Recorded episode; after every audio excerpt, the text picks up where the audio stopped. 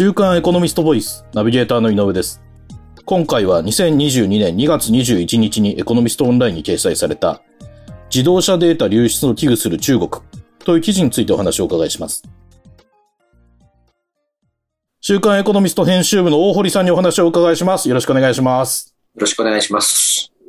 えっと、大堀さん、この記事では、えっと、先日まで北京で東京オリンピックが開催されていた中国の話題が取り上げられてますが、北京東京オリンピックで中国政府が配布した公式のスマ、スマホアプリが、えっと、各国から批判されてるそうですね。えっと、オリンピックに参加した各国は、なぜこのアプリを批判してるんでしょう？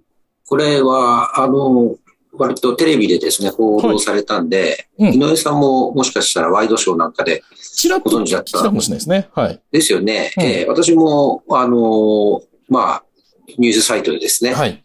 あ、こんなのがあったんだというので、まあ、あの、私ちょっとサイバーセキュリティ関係はずっと取材してたんでですね、なるほど。あの、あ、やはりかとは思ったんですけれども、うん。というのは、まあ、その、えー中国ってね、はい結構その、国を挙げてこうサイバーセキュリティを上げてる、うかつですね、あとはい仮想敵国に対して、えーサイバー戦争を仕掛けてるとかですね、そういうのは、こう、完全保障保障のうん。世界ではですね、割と常識的に知られていることなんですよ。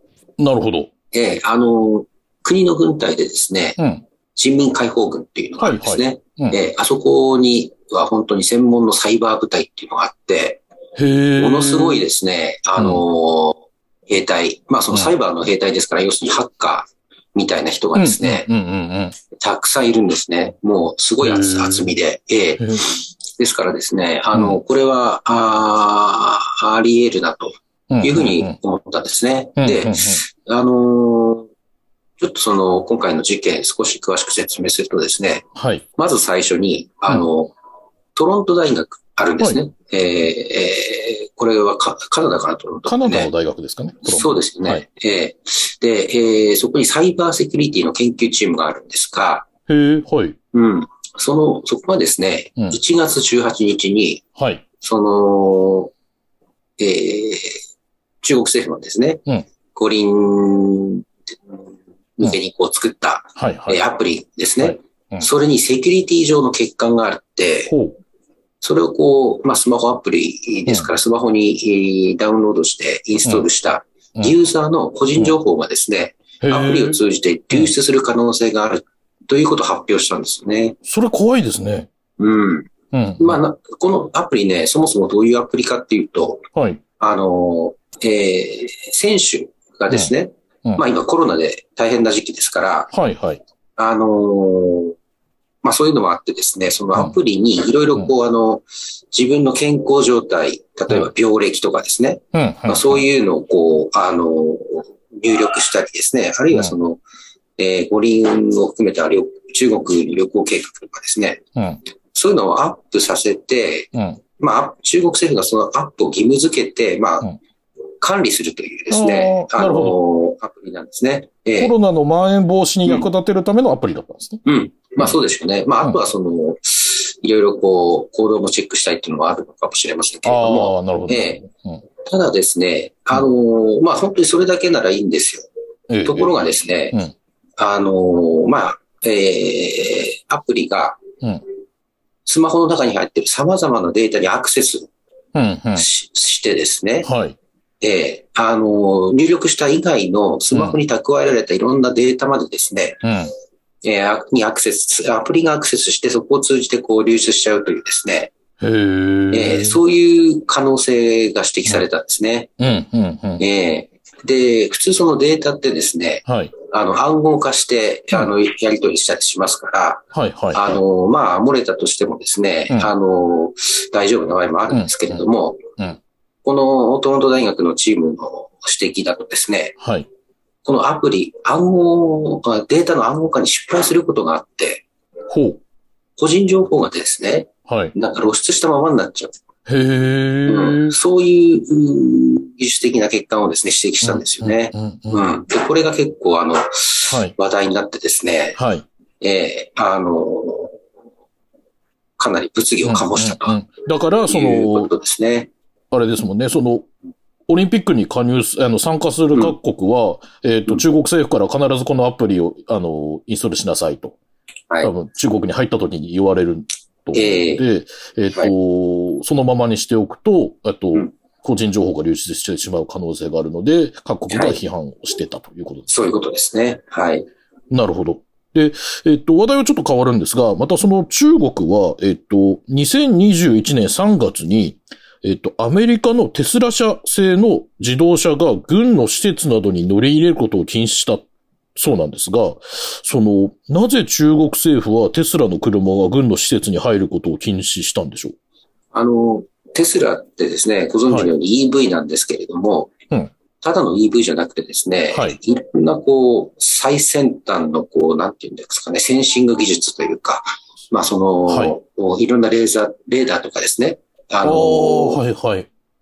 映像とかカメラをこう搭載してですね、うんうん。あの、自動運転のための、うんまあ、外界、え社外の様々なこのはいはいロケーションをですね、えーデータとして収集するという、はい優れた機能を持ってるんですね。はいはいはい。えーで、当然その GPS っていうんですか、その地理情報ですよね。うん衛星から送られてくる、あの、地図情報なんかも、はい取得すしますし、うんうん。そうするとですね、あの、ヒートマップっていうのがあるんですけども、ちょっと聞いたことあるかもしれませんが、例えばね、お店なんかでもよく使われてて、はいはい。あの、お店のど、どのこの領域にこう、はい人がたくさんい、あの、集まるかっていうのを、はいはい。こう、色分けしてね、あの、えー混雑情報とかを出してるアプリがありますよね。そうそう、はい、。ありますすよね。うんあの、たくさん人が集まるところは赤とか、うん、全然来ないところは青とかですね。うん、うん、ええそういう、なんて言うんでしょう、ヒートマップを作る、うん。あの、機能まで持ってるんですよね。へえ。うんうん。まあ、ハイテクなもう、車なんですよ。もうテスラの車には全てそういう機能が搭載されてるんですか、そうですね。まあ、あとはテスラだけじゃなくて、こう、はい高度な自動運転をするような車ですね。まあ、あの、完全自動運転はないですけども、はい、はい。まあ、例えばその、車線変更とかね、そういうのを、えーアシストするような機能を持った車なんかは、まあ、すべてこう、カメラからセンサーからいろいろ搭載してですね、はい、はい。まあ、それ自体でこう、いろんな地理情報を取れちゃうんですね。うん、うん、うん、うん、うん。そうするとですね、あのー地理情報や軍事情報っていうのが、うん。あの、テスラがこのね、中国政府のこう、なんて言うんでしょうね、機密性が高い区域に行くと、はい、はい。取れちゃって、ああ、でそれでなるほど。暴露、うん、暴露されちゃう可能性がありますよね。例それを警戒して、うんうん、あ、えっ、と、基地基地の中で、軍事基地の中で、どこに道,、うん道路が走ってて、どこに人がたくさんいて、えーみたいな情報が全部、あの、バレてしまうということなんです。そうなんですよねええで、そういうのをやっぱり警戒してですね、うん。えーテスラがその軍の施設に入ることを禁止したと。うーん見られてますはい。なるほど。で、その中国はそのテスラの車の軍事施設への入、えっ、と、立ち入りを禁止したのと同じ2021年、去年ですね、10月に、えっ、と、自動車データ安全管理に関する若干の規定という法律を、えっ、と、施行したそうなんですが、これはどのような法律なんでしょう？はい。はですね、あのー条文を見ますとですね、はい。自動車メーカーとか、はい。あと部品メーカー、それとあの、まあ、自動運転とかですね、うんあの、そういうもの、エンタメとかのソフトウェアあはい、はい。の供給会社、うんさらには、えー販売代理店、うん。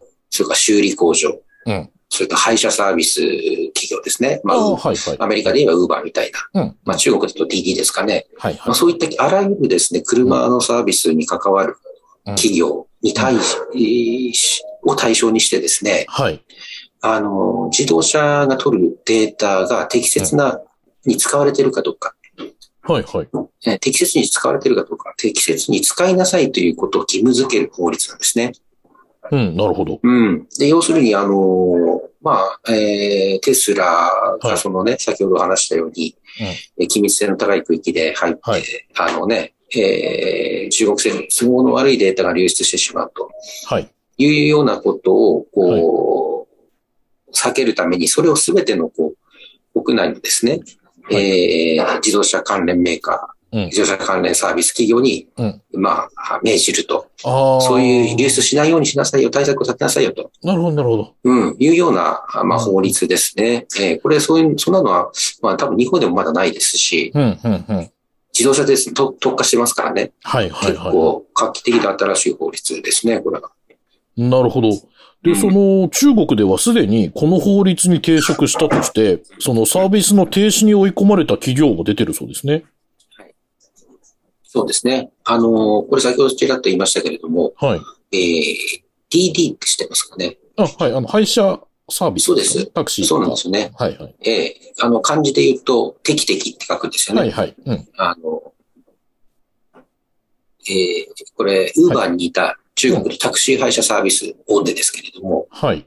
で、えー、当然ですね、あの、まあ、我々が DD のサービスをはい。利用するときは、スマホに DD のアプリを入れますよね。うん、そうですね。で、で、まあ、あの、そこでポチッとボタンを押してですね、あの、タクシーを呼ぶわけですけれども、ええっ、と、まあ、そうするとですね、タクシーの、まあ、運行情報うんを扱いますから、え。はい。えー、まあ、井上さんがもし、その DD を使ったらですね、はい。井上さんの行動っていうのがある。程度わかるわけですよ。この人はどこから来うんるタクシーに乗って、どこまで移動したよと。それを、そうです例えば毎日ここを移動してるよとかっていうのが分かっちゃうんですね？はい。うん。でですね、まあこれ井上さんがどう思うか、井上さんさえ許せばいいようにも思うんですけれども、うん。まあその中国政府はこういうね、DD のアプリのはい機能について、個人情報を無断で収集してるっていうような、ああ。まあ、あーなんていうのかな、文句を言ったんですよね。うん。う。うんん。で、なおかつこう自動車データの一つですから、はい、はい、はい。あの、中国のですね、国家インターネット情報局みたいなところがあるんですけれども、はい。そういう、そこがですね、まあその、強制力を発揮して、うん。DD のアプリは問題だからと言ってですね、うん。えー中国内のアプリストア、うん。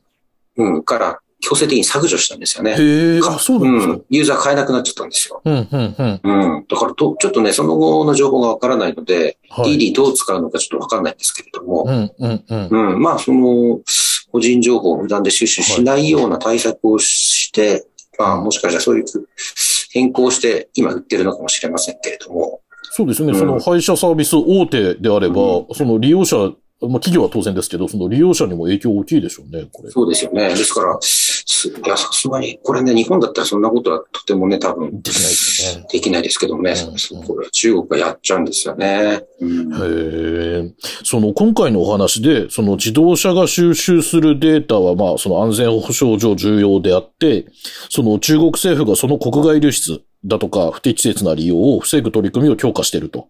いうことは、えっと、よくわかったんですが、えっと、話を少し、えっと、変えて、一方で、その日本政府は自動車データの国外流出を防ぐ対策など、こう、何か行ってるんでしょうか？最後に教えていただけますか、これはもう行ってないでしょうね。やってないんですね。ええそういう、ね、自動車データにどんな、こう、こう自動車がどんなデータを収集できるかっていうこともディーラーとか、うん。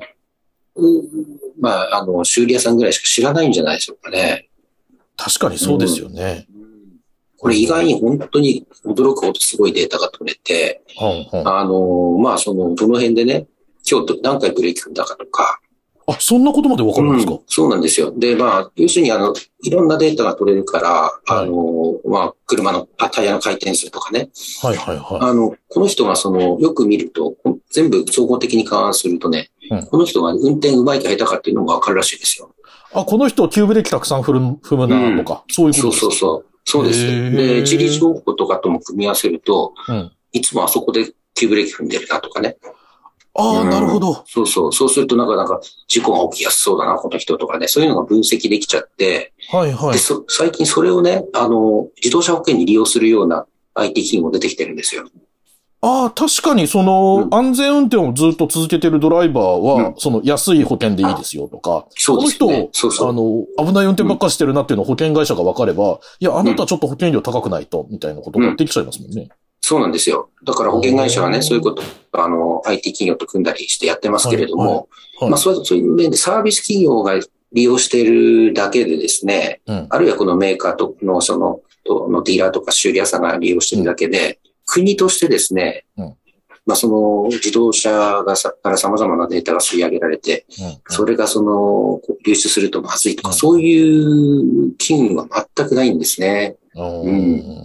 ですから、あの、まあ、中国がその国内向けにですね、自動車データを保護しようとしているっていうところは、うん。安全保障上は割と見習うべきところが多いので、うん、日本もですね、やっぱりそこはもしかしたら急性級にこう整備した方がいいかもしれませんね。そうですね。あのー中国に続いてというとおかしいかもしれ、言い方はおかしいかもしれませんが、似たような法律がつく、各国で作られることもあるかもしれませんもんね。そうですね。はい。あの、サイバー攻撃をしているところはと決して真似しちゃいけないんですけれども、そうですね。うん。うん。その守る方は、あの、あのそうそう。真似してもね。そうなんですよ。ええ先進的な取り組みですからね。うんはい。そういう、まあ、しあの、重要な、えー提言、指摘をしている記事でした。わかりました。ありがとうございます。今回は週刊エコノミスト編集部の大堀さんにお話をお伺いしました。大堀さん、ありがとうございました。ありがとうございました。